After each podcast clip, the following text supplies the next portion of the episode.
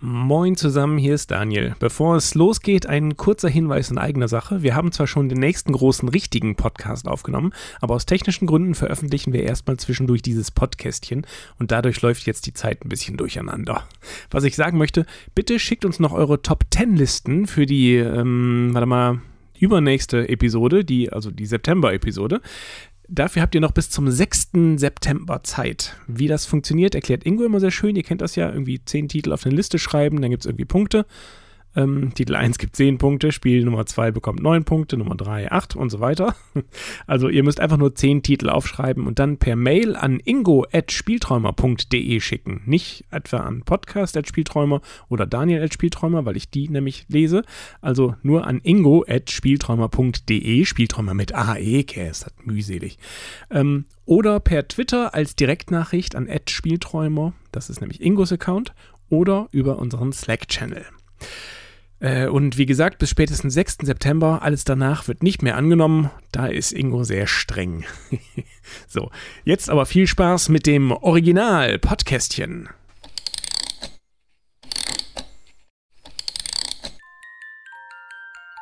Jetzt kommt das Podcastchen.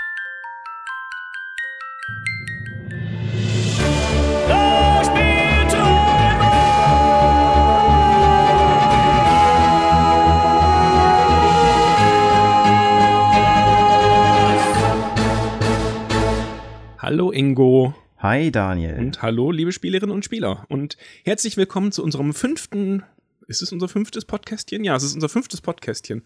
Es ist das fünfte Genau, Podcastchen, äh, und da genau. wissen wir ja, wir machen alles anders. Und heute sprechen wir nämlich über drei Spiele, die nicht unbedingt super aktuell sind. Sind, äh, ich glaube, alles Messeneuheiten der 2019er Messe. Aber es sind trotzdem Spiele, über Ja. die wir immer noch mal richtig reden wollten. Die wir schon mal erwähnt haben, aber Genau. heute mal äh, separat ehren wollen. Genau, das Ganze versuchen wir natürlich wie üblich. Wir wollten ja mal 30 Minuten. Ich glaube, wenn wir innerhalb einer Stunde bleiben, sind wir, äh, dann können wir zufrieden sein. Vielleicht schaffen wir es auch noch schneller. Die letzten Podcasts sind ja etwas ausgeartet. Da hatten wir allerdings auch immer je 20 Titel zu besprechen. Also wir machen heute nicht die Top 40 weiter, ist ja auch zu Ende gewesen, sondern werden heute mal äh, uns auf drei haben wir uns vorgenommen, ne? Genau. Und zwar sammeln wir heute würfelförmige Vögel im familientauglichen Kartenspiel Q-Birds.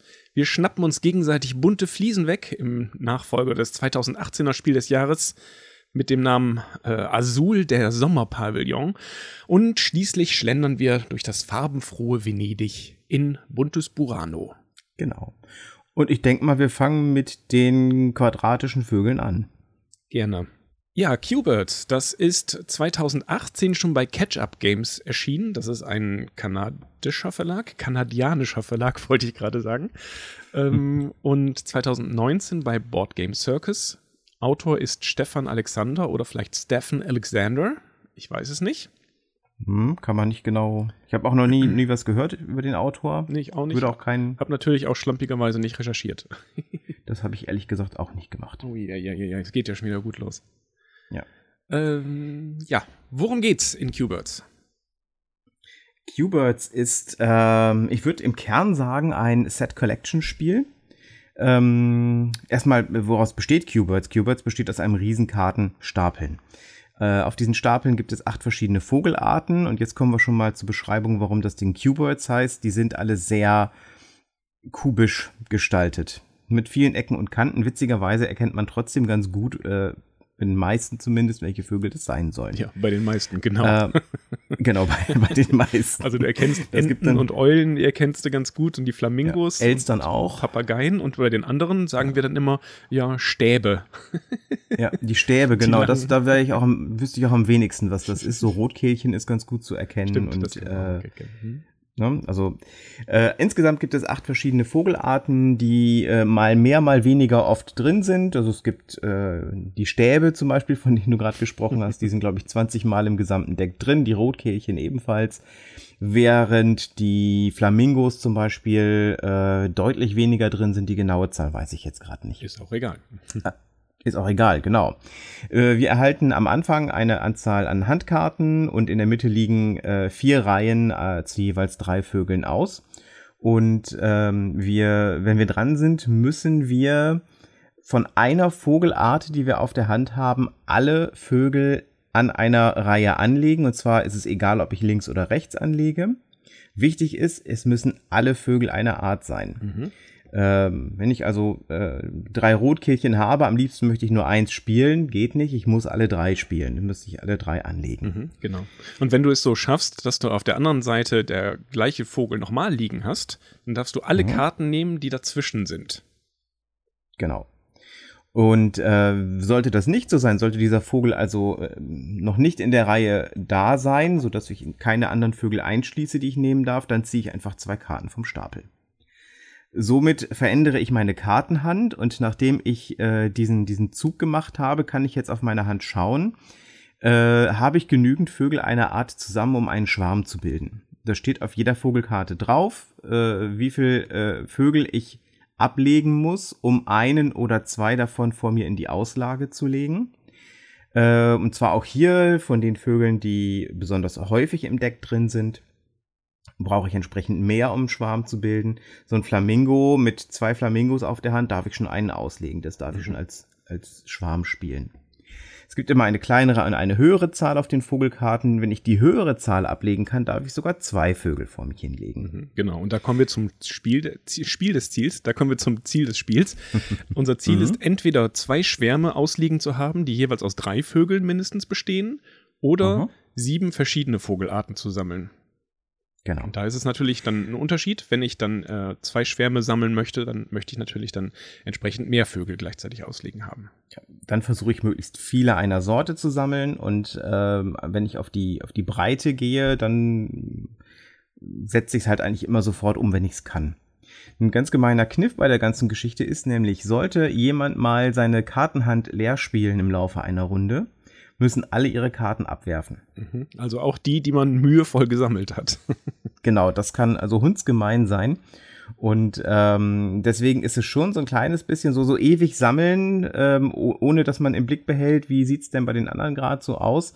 Sollte man vielleicht nicht tun. Das kann schon wirklich böse nach hinten gehen. Da haben wir auch einige Partien wirklich gehabt, wo man gerade dabei war und sagt, so in der nächsten Runde, da habe ich's. In der nächsten Runde habe ich meinen großen Schwarm zusammen, ja, und dann Schitiwat, ne? Dann macht, macht einer plötzlich seine Hand leer und äh, alle mussten ihre Karten ablegen. Da wird eine Runde, Runde neu gegeben und äh, das Ganze geht von vorne, bis halt einer eine der beiden ähm, Endbedingungen erfüllt. Mhm, genau. Ja, es ist, hat, ist halt der Grund, dass du nicht einfach so gedankenlos sammeln kannst, sondern dass du auch mal mhm. einfach ausspielen musst, dass du beobachtest, was haben jetzt gerade die anderen genommen und äh, was die halt vorhaben. Ne? Dass du eben gucken kannst, okay, der hat jetzt so viele von den äh, Eulen genommen, der, ne, Eulen braucht man gar nicht so viel, ne? Aber egal. Ähm, Eulen brauchst ähm, nicht viel, nee. Der, ich glaube drei oder vier, egal. Ähm, ja, ja. Und äh, dass du das halt im Überblick hast, äh, ob du vielleicht auch mal doch deine äh, Vögel loswerden möchtest zwischendurch. Ja, genau. So viel mehr ist an Regeln, glaube ich, gar nicht da zu nennen, ne? Nö, ich glaube, das ist wirklich alles. Und es ist ja auch eigentlich vom Niveau her ein Familienspiel oder vielleicht ein Absackerspiel. Mhm. Und da passt mhm. das ganz gut, würde ich sagen. Mhm. Was ist denn so dein Eindruck? Ja, ich finde gut, dass es so leicht zu spielen ist, dass die Regeln, ich meine, du hast jetzt gerade fast alle, ich glaube, du hast sogar alle genannt. Also es ist äh, wirklich ich nicht mehr Ich habe auch gerade überlegt, eigentlich, eigentlich wollen wir ja nicht einen Regel-Podcast äh, machen, aber wenn du das Spiel erklärst, musst du die Regeln dabei erklären und hast sie auch erklärt eigentlich in der Zeit. Ja, und das ne? ist auch wirklich ja. auch schon alles gewesen. Ähm, Spiel ja. dauert insgesamt so 20 Minuten. Für den Zeitrahmen finde ich es in Ordnung. Mhm. Wäre ähm, es wäre das Spiel länger, hätte man eher das Problem, dass der Glücksfaktor relativ hoch ist. Du kannst eventuell schon mit Karten in der Hand beginnen oder auch nach dem Karten neu geben äh, Karten haben, äh, dass du manche Ziele oder manche Vögel direkt äh, erfüllen kannst. Und das, mhm. damit muss man klarkommen einfach mit diesem Glücksfaktor. Ja. Ich habe auch sehr unterschiedliche Partien damit tatsächlich erlebt. Äh, ja. Ich habe Partien gehabt, die aus dem Grund, den du gerade genannt hast, relativ schnell vorbei waren, weil jemand einfach eine super Starthand hatte und der war einfach bis zum Schluss nicht einzuholen kann mich aber auch sehr gut an Partien im Spieltraum erinnern, wo wir wirklich uns belauert haben und wo genau dies und das, das äh, diese, diese zwei Siegbedingungen, ne, dass du eben nicht nur sagst, äh, wer zuerst sieben Vögel hat, äh, ausliegen hat, gewinnt, sondern dass du diese Alternative hast. Es, es reichen zwei äh, Vogelschwärme, äh, beziehungsweise zwei Vogelarten, wenn ich davon entsprechend viele habe Das ist, äh, finde ich, gibt nochmal genau den richtigen, äh, genau die richtige Herausforderung. Du kannst also nicht nur, weil jemand wenig Karten vor sich liegen hat, davon ausgehen, dass der weit hinter dir zurück ist. Mhm, Ja? Richtig. Und äh, da habe ich also teilweise wirklich sehr spannende Partien gehabt. Teilweise waren die auch nicht ganz so spannend. Der allererste Eindruck, äh, den ich hatte vom Spiel, war erstmal nicht so gut. Und ich hatte so bei Mhm. aufs zweite Spiel erstmal gar nicht so viel Lust. Ja, das war bei mir genauso. Ich fand es sehr banal eigentlich im ersten Ja, Eindruck richtig. so und habe gedacht, ich kann Genau. ja gar nichts ähm, beeinflussen. Aber irgendwann merkst du halt, dass doch das clevere Spiel belohnt wird und dass es Mhm. sehr situativ ist, was du machst. Wann spiele ich jetzt einen Vogel? Wann gebe ich auch mal einen Plan auf, wenn ich eine bestimmte Vogelart doch nicht mehr bekommen kann? Äh, wann ergreife ich eine Gelegenheit und schwenke dann um auf einen anderen Vogel? Oder spiele ich jetzt aus oder sammle ich noch weiter, damit ich einen Zweierschwarm ausspielen kann? Das sind schon ganz interessante Überlegungen eigentlich. Ja. Wie gesagt, Ja, in einem Rahmen genau. von 20 Minuten Spieldauer ist das äh, genau richtig. Ich habe auch viele Runden gehabt, wo wir direkt eine zweite Runde hinterher gespielt haben. Ne? Also auch Mhm. das spricht für das Spiel, finde ich, dass man eigentlich nicht hinterher sagt, so Gott sei Dank ist es vorbei, lass mal was anderes spielen. Äh, Ausnahme war wirklich der, der erste Eindruck. Das war aber auch nach dem ersten Messetag, glaube ich, letztes Jahr. Und da sollte man sowieso nichts bewerten, meinst du? Da sollte man eh noch nichts bewerten, ne? Genau.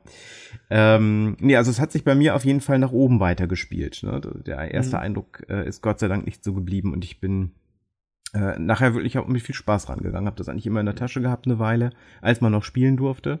Äh, wenn, als wir, wenn wir den Podcast aufnehmen, ist immer noch äh, Corona und äh, seine Einflüsse auf öffentliche Spieletreffs äh, voll im Griff, äh, beziehungsweise voll im Gange. Und äh, aber eine Zeit lang hatte ich da wirklich die das immer in der Tasche und das hat sich auch immer eine Runde gefunden, weil es eben mal eben kurz spielbar ist. Also wir haben das jetzt auch öfter in der Familie gespielt. Ich habe es ja auch immer noch von dir ausgeliehen, Ingo. Mhm, stimmt. Ja. Morgen wollen wir uns ja mal treffen, so in, in echt. Also vielleicht gebe ich es dir dann mal wieder. Na, ich sollte das mal tun, weil es äh, gerade als Familienspiel auch eigentlich also ganz gut funktioniert. Äh, Mhm. Du hast natürlich diesen Nachteil, dass es eventuell ganz schön gemein sein kann.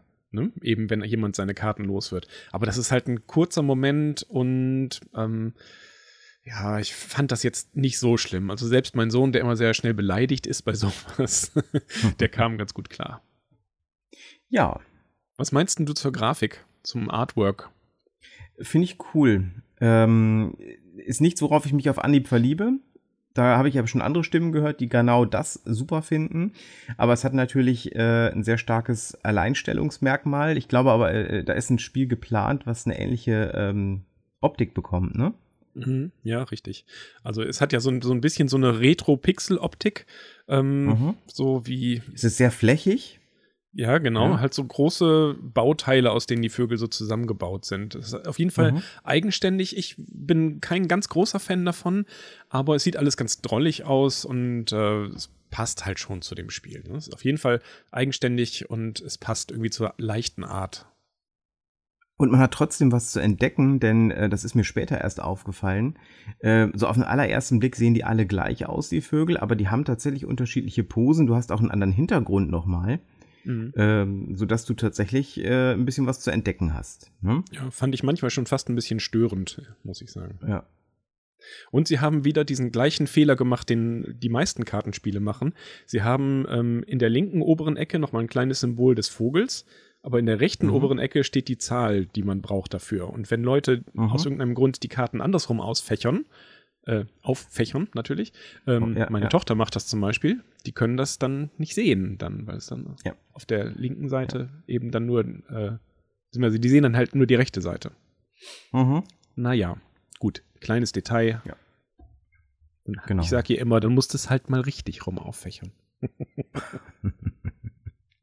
Ich glaube, das ist so ein, so ein Problem, was viele äh, Linkshänder auch haben. Ne? Das, ich meine, Andrea, ähm, Ja, aber Hat ich weiß gar nicht, was gesagt, das was mit der Linkshändigkeit zu tun hat, weil ich, also meine Tochter ist keine Linkshänderin, die macht es trotzdem so. ja, gut, dann ist es Naja, vielleicht- egal. Dann hat man eine Links- oder Rechtsfächerigkeit. Ne? äh, wie auch immer. Wenn man falschfächrig ist, muss man dann umerzogen werden. ja, auf jeden Fall ist es immer noch erhältlich. Die sind jetzt gerade aktuell in die dritte Auflage gegangen, was ich sehr Wow. angenehm finde und was Board Game Circus Mhm. bestimmt auch extrem an, äh, angenehm findet. Mhm. Und ähm, ich finde, es ist auf jeden Fall mal ein Blick wert. Mhm. Würde ich auch sagen. Dann kommen wir von bunten Vögeln zu bunten Fliesen und von, von Würfeln zu Rauten. Hm. Ja, stimmt. Genau, und sprechen über äh, Azul 3 oder wenn man es länger möchte, Azul die der Sommerpavillon. Ich wollte gerade wollte fast sagen Buntglasfenster, aber das äh, die haben wir rausgelassen heute. Azul 3 die Rache. Azul 4 die Rückkehr. Und dann kommt Azul, Azul 3 0, Jäger des verlorenen. Schatzes. ich finde es ja immer ein bisschen befremdlich, wenn es für Brettspiele Nachfolger gibt. Irgendwie passt das zum Brettspiel nicht so richtig, finde ich. In diesem Fall schon irgendwie, aber mhm. trotzdem ist es komisch. Magst du denn mal erzählen, worum es bei Azul 3 geht? Ja, also erstmal ist es ein Spiel von Michael Kiesling, 2019 bei Next Move Games erschienen, beziehungsweise Plan B Games und auf Deutsch bei Pegasus. Ja. Correct me if I'm wrong. Mhm. Ähm, ist der Nachfolger von Azul, was ja jeder kennen dürfte. Und finde ich, ey, dann kauft euch das einfach mal, weil da macht man nichts falsch.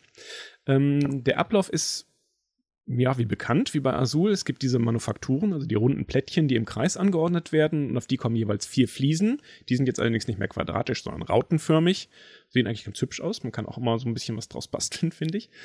Dann nimmt man wieder alle einer Farbe, wie das auch bei Azul ist, aber zusätzlich noch einen Stein der jeweiligen Joker-Farbe. Wir spielen nämlich jetzt fix sechs Runden und in jeder Runde des Spiels ist eine Farbe die Joker-Farbe. Wir nehmen also immer nur eine von dieser mit, dann, auch wenn es mehrere gibt. Restlichen Steine kommen mhm. wieder in die Mitte. Man darf auch wieder aus der Mitte nehmen. Minuspunkte kriegt man dann äh, nicht wie beim ersten Azul immer einfach, da war fix, glaube ich, einen Minuspunkt, ne? wenn man das aus der Mitte genommen hat. Ja, der ähm, erste war ein Minuspunkt und je mehr runterfällt, umso mehr Minuspunkte hat es gebracht. Ja, genau, aber der für den, der, der erste, der aus der Mitte nimmt, kriegt einen Minuspunkt, sowas. Ne? Ja, ähm, durch den hier, Startspielerstein, genau. Genau. Mhm. Und hier ist es so, du kriegst Minuspunkte direkt entsprechend der Anzahl der Fliesen, die du dann in dem Moment nimmst. Von daher ist es natürlich dann sehr verlockend, erstmal, wenn du jetzt, weiß ich nicht, ähm, zehn blaue Steine kriegen kannst, aber du kriegst dann eben auch direkt zehn Minuspunkte, da muss man dann abwägen, ob das toll ist. Mhm. Äh, das Einbauen funktioniert dann auch anders als beim richtigen Azul, sondern, äh, und zwar musst du nämlich die Steine erstmal sammeln und baust die erst am runden Ende ein. Mhm. Das ist schon mal eigentlich insofern ganz nett, als dass man auch ein bisschen mehr sammeln kann und nicht sofort bestraft wird für schlechte Entscheidungen. Also wenn ich dann irgendwie Meinst du Zugende? Ich habe es jetzt nicht oft gespielt, aber meinst du Zugende? Nee, am runden Ende. Also jeder also ist einmal dran und dann wird erst gepuzzelt oder eingebaut? Nee, jeder ist erstmal dran, bis das ganz äh, komplett leergeräumt ist und dann wird erst ja. gepuzzelt. So ja, jetzt. Ja. Oh, ist bei mir lange her, dass ich es gespielt habe. Hm? Okay. okay. Das Einbauen funktioniert dann so: Wir haben auf unserem Tableau, das halt jeder vor sich liegen hat, haben wir sieben Sterne, die jeweils aus sechs Rauten bestehen. Und ähm, jeder Stern hat Plätze für Rauten ähm, und die sind dann nummeriert von 1 bis 6. Und ich brauche ebenso viele Steine, um dort auf diesem Feld einen zu platzieren. Mit anderen Worten, ähm, mit drei Steinen könnte ich jetzt zum Beispiel Feld 3 belegen, also mit drei äh, roten Steinen könnte ich Feld 3 belegen oder Feld 1 und Feld 2 weil das dann halt für das eine kostet eins, für das andere kostet zwei. Oder ich kann die aufsparen, die Steine, für die nächste Runde. Da komme ich dann aber gleich dazu.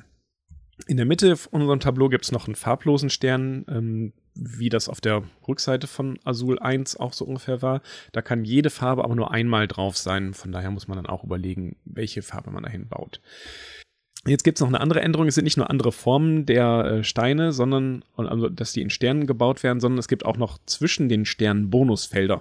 Wenn wir die umpuzzelt haben, also so rechts, links, oben, unten sozusagen, mhm. äh, dann dürfen wir Bonussteine nehmen. Die gibt es auf einem zusätzlichen Spielplan. Und zwar gibt es diese Bonusfelder in Werten von 1, 2 und 3, je nach Schwierigkeit des relativen Umpuzzelns. Und mhm. ähm, diese Bonussteine, die bekomme ich eben dann dazu und darf die am Ende der Runde oder nee, ist ja dann das Ende der Runde, darf ich die dann auch noch einpuzzeln. Ähm, und du darfst am Ende der Runde bis zu vier Steine noch aufheben für die nächste Runde, ohne dass sie Minuspunkte zählen. Und mhm. äh, hast du auch noch eventuell die Taktik, die Joker-Farbe für die nächste Runde dann aufzusparen. Dass du halt, mhm. du siehst ja dann, welche in der nächsten Runde die Joker-Farbe ist und vielleicht baust du die jetzt mal nicht ein, sondern sparst die einfach auf, weil eine Joker-Farbe kann man, wie das halt so bei einem Joker ist, für alle Farben einsetzen, um die dann äh, mhm. äh, einzubauen. Ja. Und das ist das Spiel. Wir spielen insgesamt sechs Runden. und äh, Rest ist gleich, würde ich sagen. Punkte werden immer sofort auf dem äh, Spielplan in der Mitte abtragen. Ich glaube, das war's. Nur was vergessen? Was Ja. Wichtiges? Nee, äh, du hast ja gerade schon gemerkt, dass äh, meine Erinnerungen daran schon so ein bisschen verblasst sind. Ähm, ich denke, äh, ich könnte dir da jetzt auch gar nicht großartig raushelfen. ähm, also jetzt, es, es kam so ein bisschen wieder, als du das erzähltest mit dem, äh, dass man am Rundenende erst baut und ähm, Mhm. Genau. Ja. ja, dieses Einbauen am Rundenende, das ist einfach ein bisschen angenehmer als im anderen Azul. Es ist weniger bestrafend, will ich erstmal sagen. Angenehmer, ja, es ist halt ein anderes Spiel. Äh, du kannst eigentlich fast immer alles loswerden. Es ist ganz, ganz selten, dass du mehr als vier Steine in die nächste Runde nehmen musst, äh, beziehungsweise dann Minuspunkte für die restlichen Steine bekommst. Ähm, Mhm. Das ist echt sehr selten, weil diese vier Reservefelder, das macht schon eine Menge aus und du kannst eigentlich fast immer irgendwas loswerden. Insgesamt ist es eher so eine, Denkaufgabe ein bisschen für Kennerspieler, Vielspieler, mehr als das alte Azul, ähm, weil du versuchst, auch diese Bonusfelder auszulösen. Und Bonusfelder wissen wir alle, das ist geil und ähm, Combo, Bonus, Combo, Action, das ist immer eine befriedigende Sache. Genau, das ist in der Genetik des Spielers verankert. Bonus, äh, Bonus will man haben. genau, Bonus und vor allem, wenn du dann so Kettenzüge machen möchtest. Das ist nicht erst seit der Ja. Dorfdeppenstrategie ist das was Tolles. Genau, ich hatte mir auch noch, also was mir in Erinnerung geblieben ist, dass du irgendwie mehr, auf jeden Fall mehr taktische Möglichkeiten hast als im ersten Azul. Genau. Ähm, dann habe ich mir erst aufgeschrieben und mir direkt ein Fragezeichen hintergemacht. Da würde ich dich einfach fragen, wie du das einschätzt. Ist es planbarer als Azul 1? Mm, Ja, also in der Hinsicht, dass du vier Farben oder vier Steinchen mitnehmen kannst, schon Mhm. so ein bisschen, aber das ist natürlich nur ein kleiner Aspekt. Ähm, nee, also da die Auslage ja dann jede Runde wieder neu gemacht wird, du musst halt schon drauf Mhm. reagieren, was es gerade in der Runde gibt. Ähm, Und dieses gegenseitig Sachen wegnehmen von den, äh, von den Manufakturen, das gibt's ja immer noch. Da ist nur nicht mehr der Fokus drauf. Der Fokus im alten Spiel ist so, ähm, was kann ich den anderen wegnehmen oder was kann ich den reindrücken? Ne? So äh, von Mhm. wegen, haha, Mhm. jetzt musst du die blauen nehmen, hihi, Minuspunkte für dich. Ähm, und im, im Azul 3 ist es halt so, wie kann ich meine Bonusziele am besten erfüllen? Das ist so der, der Hauptmotor, äh, die Hauptmotivation. Und daneben vielleicht noch was wegnehmen, so ein bisschen zusätzlich. Das Reindrücken passiert nicht mehr, ne? Nicht mehr so viel, nee. Nicht mehr so viel, ne? Mhm. Genau. Ich hatte ähm, in den paar Partien, die ich gespielt hatte, ähm, äh, wirklich einen ganz guten Eindruck. Ich habe das also auch ganz gerne gespielt. Ähm, habe aber in der zweiten Partie auch gleich gemerkt, dass gerade zum Ende hin es denklastiger wurde als das erste. Ja, deutlich. Also ich finde es Ja. deutlich ähm, schwieriger zu spielen. Ähm, es ist zwar gleichzeitig auch befreiender, weil man eben immer eigentlich was machen kann, aber das Mhm. effektiv zu spielen ist schon, schon komplizierter. Es liegt nicht alles so direkt vor dir, wie das beim ersten Azul ist. Also es ist schon eher ein, ein Mhm. Vielspielerspiel. Und ich finde Genau. auch, das ist ein, ähm, ein Punkt, wo sich das genug abhebt vom ersten Azul, dass man wirklich beide nebeneinander haben kann. Also es kann, finde ich, gut neben dem ersten Azul bestehen. Und äh, man kann beide haben, finde ich. Das würde ich auch sagen, das hat auf jeden Fall eine, eine eigenständige Berechtigung. Das ist quasi nicht einfach nur eine extra Regel oder sowas, sondern das ist wirklich hinreichend äh, anderes Spiel und trotzdem Markenpflege, ne? So Mhm, ja. diese, diese Gemeinsamkeit der Manufakturen und dem, dem ist ja ein Draften von Steinen eigentlich, diese Gemeinsamkeit bleibt. Ähm, aber es steht tatsächlich sehr eigenständig daneben. Die Frage ist ja aber nicht, ob die nebeneinander bestehen, sondern die wichtige Frage ist ja auch, wenn du die Wahl hättest, Azul 1 oder Azul 3, welche wäre deine Wahl? Ja, genau. ja, es kommt Na, drauf ich wüsste an. Also Azul wüsste es. 1 hat halt, äh, ist, ist fokussierter auf diesen einen Mechanismus und ist deswegen ein Spiel, was man in der Familie besser spielen kann oder mit Leuten, die nicht so viel spielen. Während ich jetzt Azul 3 nicht unbedingt äh, mitnehmen würde zu Leuten, die eher Kniffel und Romy spielen. Ne? Also da ist dann Azul 3 zu kompliziert. Äh, wenn ich jetzt beide noch nicht hätte und mich für eins entscheiden müsste, hm, ich glaube, ich finde Azul 3 interessanter. dann gleiche ich auf 1 zu 1 aus. Ich würde mich tatsächlich für Azul 1 entscheiden. äh, weil diese Spiele, die so ein bisschen ähm, denklastig zum Ende hin werden, da habe ich dann doch lieber noch ein kleines bisschen mehr aufge aufgekleistertes Thema drauf. ähm, da, ähm, da ist für mich tatsächlich Azul 1, so wie es in der ersten Edition gekommen ist, genau dieses komprimierte Spielgefühl, das, was ich mochte. Und so gut wie ich, wie das funktioniert hat, und ich würde auch sagen, Azul 3 ist ein gutes Spiel, aber wenn ich die Wahl hätte zwischen Azul 1 und Azul 3, zwei können wir, glaube ich, beide nicht bewerten, oder hast du es mal gespielt mittlerweile? Nee, nee. das hatte so ähm, schlechte Rezensionen bekommen, da habe ich das dann ausgespart. Ich würde es gerne mal ausprobieren, aber ich kenne auch, glaube ich, keinen, der es hat bei uns. Ja, so der, der Äh, Vollständigkeit halber müsste man es mal ausprobieren, ne? Ja, ausprobieren würde ich schon mal. Ja, wenn das Osnabrett wieder auf hat, dann äh, könnte man ja mal gucken. Ja, Ne? stimmt. Ich habe noch ein paar negative Punkte, die ich noch in den Raum werfen möchte. Aber das Ja. sind relativ kleine negative Punkte. Es gibt ähm, einerseits so einen Turm, wo die ähm, gebrauchten Steine reinkommen. Das finde ich natürlich erstmal ganz nett. Ne? Das ist, äh, Mhm. Es ist eine ganz praktische Sache. Aber irgendwie sieht der blöd aus. Wenn du das als erstes siehst, musst du erstmal den Leuten erklären, nein, es ist nicht Big Ben. Der ist nämlich auch gar nicht rot. das ist halt so ein Mhm. roter Turm. Aber ich glaube, die Assoziationen kommen deswegen, weil es erst erstmal so ein komischer Turm ist mit, mit Uhr drauf und dann ist er rot wie so ein Doppeldeckerbus. Ich glaube, da kommt dann die Assoziation her. Ähm, naja, der sieht irgendwie ein bisschen blöd aus und ist, äh, fällt immerhin nicht einfach um. Von daher Mhm. praktisch ist er auch. Dann gibt es ja diesen zusätzlichen Spielplan mit den Bonusfarben und Bonussteinen und der auch die Runde anzeigt und so weiter. Mhm. Den kannst du aber natürlich nicht in die Mitte des Spielfelds legen, weil da liegen ja die Manufakturen. Und deswegen hast du halt so einen, Ah, einen mhm. doppelten, ja, ein doppeltes Spielfeld in der Mitte. Das ist irgendwie ein bisschen unschön irgendwie. Ich meine, gut, auf den musst du halt nicht die ganze Zeit starren und der dient ja auch dann letztendlich nur der Aufbewahrung für diese Jokersteine, äh, Bonussteine. Von daher ist das nicht so schlimm. Was aber nervig ist, es gibt eine Punkteleiste, die auf diesem Mittelplan äh, vorhanden ist für jeden Spieler. Und da gibt es ganz, ganz fitzelige Spielersteinchen. Da hätten auch ohne Probleme größere hingepasst, um die Spieler, äh, um die Punkte anzuzeigen. Und außerdem sind die total gleich. Da gibt es halt Grau und Schwarz und Weiß und Naturfarben. Und ähm, Mhm. verstehe ich nicht, warum man da nicht Rot, Grün, Blau, Gelb genommen hat, das Standardmäßige. Und es ist eben nicht ganz so zugänglich wie Azul 1. Das würde ich dann auch noch als kleines Kontra anführen. Aber ich glaube, damit bin ich dann auch gut durch. Ähm, ich Ja. finde, es ist schon ein gutes Spiel. wo du gerade sagtest, es ist nicht so zugänglich, habe ich, äh, aber einer Sache hatte ich schon den Eindruck, ähm, ich, ich fand es ein bisschen, äh, das ist echt, echt dooferweise konnten wir es vorher nicht nochmal spielen, oder ich konnte es vorher nicht nochmal spielen. Ähm, ich glaube, die Punktewertung ist intuitiver und leichter zu verstehen. Also, wofür kriegst du Punkte? Ist, glaube ich, bei Azul 3 leichter zu vermitteln als bei Azul 1. Oder ja, aber es ist ja mich da? quasi Also, das Gleiche. Du kriegst ja für benachbarte äh, Steine Punkte. Ne? Also wenn ich die Ja. 1 und 2 schon gefüllt habe und die 3 hinlege, kriege ich halt 1, 2, 3 Punkte. Und bei Azul Mhm. 1 kriegst du die ja auch in horizontalen und vertikalen Reihen. Das ist Mhm. Hier sind die so schön als Gruppe zusammen, ne? Diese einzelnen Sterne und du weißt immer genau, ich werte jetzt nur diesen Stern. Ja, das stimmt natürlich.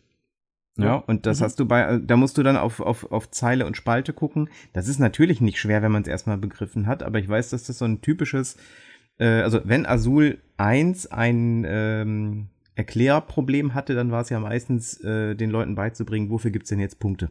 Mhm. Ja, und da hatte ich den Eindruck, aber das, äh, vielleicht, vielleicht hat mich das auch getrügt, da hatte ich den Eindruck, ein, ein Tacken intuitiver äh, ist es bei Azul 3 im Vergleich zu 1. Das äh, zu Azul, der Sommerpavillon. Und dann kommen wir von bunten Fliesen zu bunten Häusern in buntes Mhm. Burano. Ich musste erstmal googeln, was denn Burano ist. ich, ähm, Ja, kam- vor allem, weil es ja mal ein Spiel gab, das hieß Murano. Ja, genau. Ich habe auch gedacht, so, haha, weil es ja von einem chinesischen Verlag ursprünglich ist oder ähm, taiwanesisch, habe ich gedacht, haha, haben sie falsch gemacht, die Doofen. Dann war ich aber der Dove. Denn Burano ist ein Stadtteil in Venedig oder eine Insel, weiß nicht. Also, und das musste ich erstmal ergoogeln. Hm. Kam ich mir ein bisschen doof vor. Ja, das ist ein Spiel von 2018, ursprünglich erschienen bei Emperor S4, was der geilste Name für einen Verlag ist. Ähm, ja. Und äh, Autorin ist Wai Min Ling und auf Deutsch ist es 2019 bei Board Game Circus erschienen.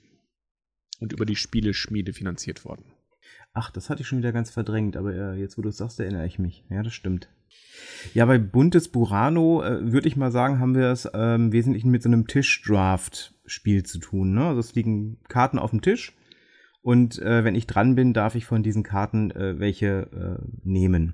Was machen wir erstmal? Wir bauen ähm, in diesem für seine bunten Häuser bekannten äh, Stadtteil äh, unsere eigene kleine Straße auf. Die darf aus maximal fünf Häusern bestehen. Jedes Haus besteht aus einem Erdgeschoss, einer äh, ersten Etage und einem Dach. Und äh, es wird halt in der Mitte eine Auslage aus Dächern, Erdgeschossen und ersten Etagen ausgelegt. genau. Und ähm, wenn ich dran bin, habe ich jetzt die Wahl, Karten und Geld zu bekommen. Ich mhm. darf drei Karten nehmen und äh, kriege dann kein Geld. Ich darf zwei Karten nehmen, kriege ein Geld oder ich darf eine Karte nehmen und bekomme zwei Geld. Ich muss aber mindestens eine Karte nehmen. Genau. Ja. Also du darfst immer drei Teile nehmen. Das ist immer so ein bisschen verwirrend ja. beim Erklären. Ne? Da gibt es eigentlich immer Probleme damit. Entweder drei Karten oder zwei Karten plus Münze oder eine Etage plus zwei Münzen. Also immer ja. drei insgesamt. Also Grundregel wäre eigentlich, du darfst immer drei Dinge nehmen, aber eine genau. Karte muss dabei sein. So, mhm. das wäre so der, der Grundpunkt. Jetzt darf ich aber nicht einfach beliebig zugreifen auf das, was in der Mitte liegt, sondern ich muss wählen, angenommen, ich möchte zwei Karten haben und äh, möchte zwei erste Etagen haben. Das geht nicht, weil ich muss mich für eine Spalte entscheiden, die dort liegt. Und ich muss äh, die von oben oder von unten anfangen und dann mich in gerader Linie nach oben oder unten arbeiten. Mhm. Ja, also wenn ich eine Etage, zum Beispiel eine erste Etage möchte, dann muss ich schon mal zwei Karten auf einmal nehmen, es sei denn, jemand vor mir hat das Dach meinetwegen schon weggenommen. Mhm. Ähm, also das ist eine, kleine Begrenzung, aber eine, eine wichtige Begrenzung auch. Ja, genau. Das ist halt eine Begrenzung, die auch das Hate-Drafting möglich macht, ne? so ein bisschen. Ja, genau, genau. Und äh, dann habe ich halt ein bis drei Karten genommen und auch eventuell ein bisschen Geld bekommen. Und wenn ich Karten genommen habe, darf ich danach ein, zwei oder drei äh, Teile äh, bauen. Äh, das erste Teil kostet, wenn ich nur ein Teil baue, kostet mich das ein Geld. Äh, und jedes weitere Teil kostet zwei Geld mehr. Mhm, Genau. Mm. Das ist dann schon wieder das nächste Ärgernis, zumindest in den ersten Partien, weil man immer wieder erklären muss, drei Teile darfst du nehmen, aber das Bauen kostet eins, drei, fünf. Mhm. Also das ist mhm, auch genau. ein, eine Sache, die man immer, immer wieder erklären muss und immer auch, also gerade ja. in der ersten Partie, dass man das immer noch mal wieder in Erinnerung rufen muss. Eine ja. Münze, drei Münzen, fünf Münzen. mhm, mhm, genau. Die Bauregeln sind relativ einfach. Ne? Du baust das Haus natürlich nicht mit dem Dach nach unten und mit dem Erdgeschoss nach oben, sondern Erdgeschoss, erste Etage, Dach. Die Häuser sollen farbrein sein, also gleichfarbig sein, und es dürfen keine zwei gleichfarbigen Häuser nebeneinander stehen, wobei ich komme gleich noch zur Ausnahme. Ich darf natürlich keine frei hängenden ähm, Sachen bauen. Ich darf also nicht das Dach bauen, wenn da drunter noch gar nichts ist. Dafür habe ich aber ähm, von Anfang an zwei sogenannte Gerüstkarten. Die sind nichts anderes als Platzhalter. Die darf ich überall, wo ich gerade was brauche, um vielleicht doch schon mal ein Dach zu bauen, wo mir für die Farbe vielleicht einfach noch äh, Erdgeschoss und ähm, erste Etage fehlen. Dann lege ich halt die zwei Gerüstkarten, mache das Dach oben drauf und nutze das, damit ich dieses Dach schon mal bekommen habe. Das sind so die, die Regeln, wobei ich darf, ich habe, jeder hat vier Bonusmarker am Anfang und äh, immer wenn ich diese, die, die Regeln ähm, farbrein und unterschiedliche Farben breche, durch das Einlegen einer Karte, darf ich einen Bonusmarker abgeben. Das sind im Prinzip drei Punkte, die ich abgebe, aber möglicherweise lohnt es sich für mich. Denn was machen wir denn äh, am Ende, wenn wir alle unsere Karten gebaut haben? Ja, wenn wir eine Karte fertig gebaut haben, dann bekommen wir noch gratis eine Personenkarte dazu, die dann unten drunter gelegt wird und die dann immer die Punktebedingungen für uns äh, darstellen. Also oder mhm. bestimmen. Mhm. das ist also ein bisschen das äh, Zusammenbau der eigenen Punktebedingungen. Ähm, da gibt es dann Einheimische und Touristen, nee, Gäste heißen die mhm. äh, offiziell. Gäste heißen die, die, genau. Die Gäste beziehen sich auf äh, Merkmale in den Häusern direkt darüber, also in dem gleichen Haus quasi. Also die gucken von der äh, anderen Seite des Kanals immer rüber zu dem Haus. Das ist ähm, von, der, äh, von der Illustration her sehr schön geregelt, finde ich. Ja, ähm, das finde ich auch, ja. Und die ähm, Einheimischen, das sind ähm, Punkte, die sich auf alle Häuser beziehen meistens. Also gibt es zum Beispiel einen Polizist, der möchte Lampen an den Häusern haben, damit das schön ausgeleuchtet ist, aber immer nur an ähm, abwechselnden Häusern, also. Haus 1, Mhm. 3, 5, sowas, ne? Und gibt dann immer entsprechend mehr Punkte. Es gibt einen Weihnachtsmann, der möchte Schornsteine haben. Es gibt einen Ladeninhaber, der möchte unterschiedliche Geschäfte haben oder sowas. Der Bürgermeister möchte viele Leute haben, die auf den, Ja. äh, Fu- äh, die unten im, im Erdgeschoss äh, hat man so einen Fußgängerweg, wo auch viele Leute, Pa- Passanten unterwegs sind. Und der Bürgermeister, der will natürlich viele Wähler da haben. Ne? Ja. Und was wir halt nicht äh, gesagt haben, gerade es gibt auf den Karten immer verschiedene Merkmale, die abgebildet sind. Also zum Beispiel Schornsteine, Laternen, äh, Katzen, ähm, Pflanzen, ja, wie gesagt, die Personen auf der Straße, die Ladengeschäfte und so weiter. Die sind ähm, alle ganz schön integriert und nachvollziehbar. Also die sind nicht einfach als Fremdkörper irgendwo drauf, sondern das ist halt ein äh, ein Schornstein. Der stört halt nicht da und wenn du gerade die Punktebedingungen für die Schornsteine hast, das ist halt erst der Moment, in dem du die, ähm, in dem die wichtig sind für dich. Wenn du halt auf was anderes sammelst, dann sind es halt Schornsteine. Das ist äh, eigentlich auch ganz hübsch gemacht, finde ich. Mit sehr viel Liebe fürs Detail. Am Ende der Runde dürfen wir maximal drei Karten in der Hand überbehalten und auch maximal sechs Münzen, was sehr ärgerlich sein kann. Kann Mhm. also nicht einfach sagen, ich spare jetzt erstmal viel Geld, um dann immer schön drei Teile auf einmal zu bauen, sondern ich muss immer wieder auf sechs Münzen abwerfen. Ähm, das ist natürlich jetzt eine relativ künstliche Begrenzung und äh, in einem Heavy Euro Game wäre das ein, äh, ein No-Go, das wird überhaupt nicht funktionieren. Aber wir haben es halt hier mit einem guten taktischen Familienspiel zu tun und da ist diese Begrenzung eher äh, hilfreich. Ja, finde ich auch. Sonst könnte man auch sehr gut sammeln und sehr viel auf einmal dann einbauen. Das wäre auch ein bisschen störend dann. Genau. Mhm. Ja, irgendwann ist das Spiel vorbei, nämlich dann, wenn am Ende einer Runde ein Spieler alle fünf Häuser gebaut hat. Und dann kommen wir letztendlich zur Punktabrechnung. Die Punktabrechnung besteht darin, dass wir die von dir genannten äh, Besucher und die Einheimischen, äh, je nachdem, was für was die Punkte geben, auswerten. Dann gibt es äh, im Erdgeschoss äh, verschiedene Geschäfte, die dabei sein können. Dafür gibt es auch Punkte. Falls ich Bonusmarker überbehalten habe, ist jeder davon äh, drei Punkte wert. Und es gibt auf den Häusern manchmal geschlossene Fenster, die gibt's, die sind, äh, die sehen nicht gut aus, die will keiner sehen, das sind Minuspunkte. Stimmt, aber es kriegt doch irgendwie nur derjenige Minuspunkte, der die meisten hat, oder? War es nicht so? Da sagst du was. So war das, genau. Genau, man zählt, wer hat die meisten, wer hat die meisten geschlossenen Fenster und der kriegt so viel Minuspunkte, wie er geschlossene Fenster hat. Ja, also ich finde, wie gesagt, dieses ähm, eigene Zusammenbauen der Punktebedingungen finde ich echt eine nette Sache, dass du wirklich, ähm, dass jeder unterschiedliche Bedingungen hat und dass der eine halt Katzen sammelt und der andere eher äh, Grünpflanzen und so. Das finde ich, finde ich sehr nett. Und dass eben diese ganzen Elemente da schön integriert sind und dass es alles optisch nachvollziehbar ist, finde ich auch schön. Mhm. Du hast gerade was äh, Gutes gesagt, das war mir so gar nicht klar, aber man kann es wirklich auf den Punkt bringen. Alle Elemente auf diesen Häusern sind erstens sehr hübsch anzusehen und gleichzeitig erfüllen sie noch einen Zweck. Mhm, Hm? Genau. Und wenn das du halt die nicht nur gerade- Deko, ne? Ja. sondern äh, die Katzen erfüllen eben auch noch den Zweck, wenn Katzen überhaupt einen Zweck erfüllen. das hört sich negativ an, ich liebe Katzen. Aber ähm, ja, die sind halt nicht nur Deko, sondern sie ähm, können mir eben auch Punkte bringen, wenn ich äh, einen Touristen habe, der äh, Katzen gut findet. Katzen sehen will. Genau. Ja. Genau. Genau. Ja, was ist dein Fazit? Was würdest du sagen zu Buntes mal Burano, dem ja Negativen. übrigens, wenn es Bubu, wenn es Bubu nicht geben würde, ne, dann äh, wäre das wahrscheinlich das The Real Bubu. Stimmt. Ähm, ich will noch ein paar negative Punkte ansprechen. Ähm, und zwar ist einmal die Spielanleitung, finde ich, nicht optimal aufgebaut. Ich finde, die ist nicht besonders übersichtlich. Gerade für so ein einfaches Spiel ähm, oder von, von, den, von den Regelinhalten, von den Mechanismen ist es halt nicht schwierig, aber wie es erklärt ist, finde ich teilweise ein bisschen umständlich. Und du hast ähm, diese nervige Baukostenregelung, von der ich vorhin schon äh, erzählt habe. Mhm. Und ähm, du hast auch so ein Referenzblatt, wo, ähm, weiß nicht, was stehen, was steht da drauf? Ich habe es jetzt gerade nicht hier. Egal. Du hast so ein Referenzblatt, ähm, auf dem stehen die Baukosten und das Münzlimit nicht drauf. Und ich finde, warum Ja, habe ich dann ein Referenzblatt?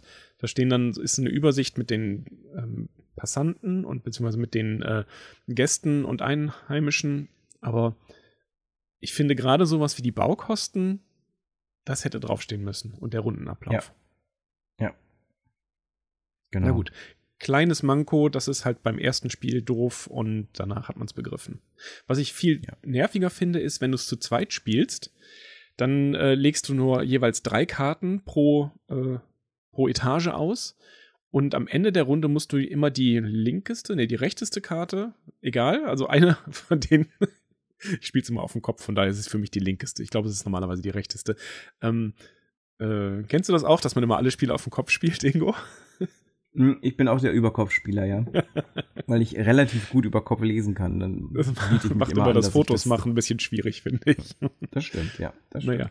Ähm, auf jeden Fall musst du immer dann die rechteste Karte am Ende der Runde jeweils entfernen und dann immer alles nach äh, rechts rüberschieben und neu auffüllen. Und ich finde, es ist schon, weil die Runden sehr schnell sind, ganz schön viel Rumgeschiebe. Das ist nicht so schlimm wie jetzt bei Fungi zum Beispiel, wo man ja die ganze Zeit Karten schiebt, aber ich fand es schon ein bisschen störend, gerade eben zu zweit. Wäre mir noch nicht so aufgefallen, war mir, ist mir nicht negativ aufgestoßen so. Ich würde halt eher sagen, ähm, was man dem Spiel ankreiden könnte, ist, ich weiß nicht, ob das einen langen Reiz behalten wird.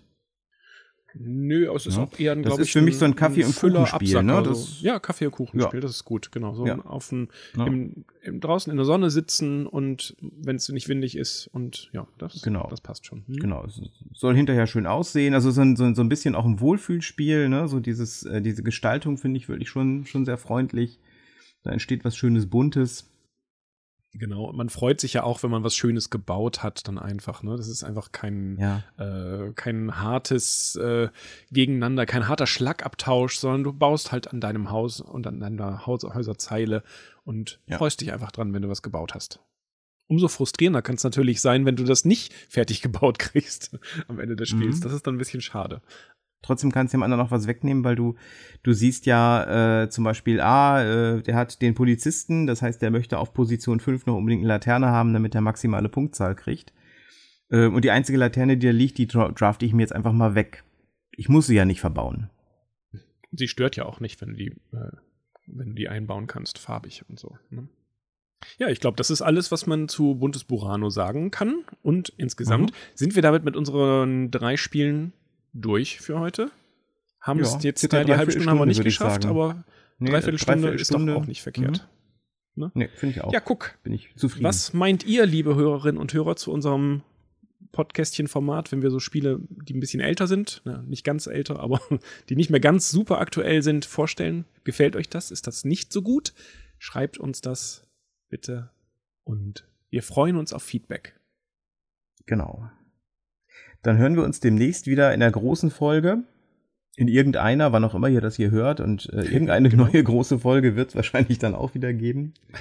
ähm, oh, das, Ding, das nächste Podcastchen planen wir jetzt erstmal so wie, wie dieses. Es mhm. werden ja auch jetzt keine uralten Spiele. Die Klassiker behalten wir uns ja weiterhin vor für die, äh, für die großen Folgen. Aber ich sag mal so Spiele, die ein, zwei Jahre alt sind, so aus dem Rahmen, das, das könnten, finde ich, so mhm. Spiele sein, die wir hier nochmal vorstellen. Dann habt ihr es geschafft. Das reicht für die kleine Joggingrunde, glaube ich, Moritz. Zum Brötchen holen. Guck mal drauf, wie, wie viele Kilometer du geschafft hast in der Zeit. Und äh, vielleicht mit den drei Spielen, die wir heute vorgestellt haben, aber sonst irgendwie könnt ihr jetzt auf jeden Fall weiterspielen.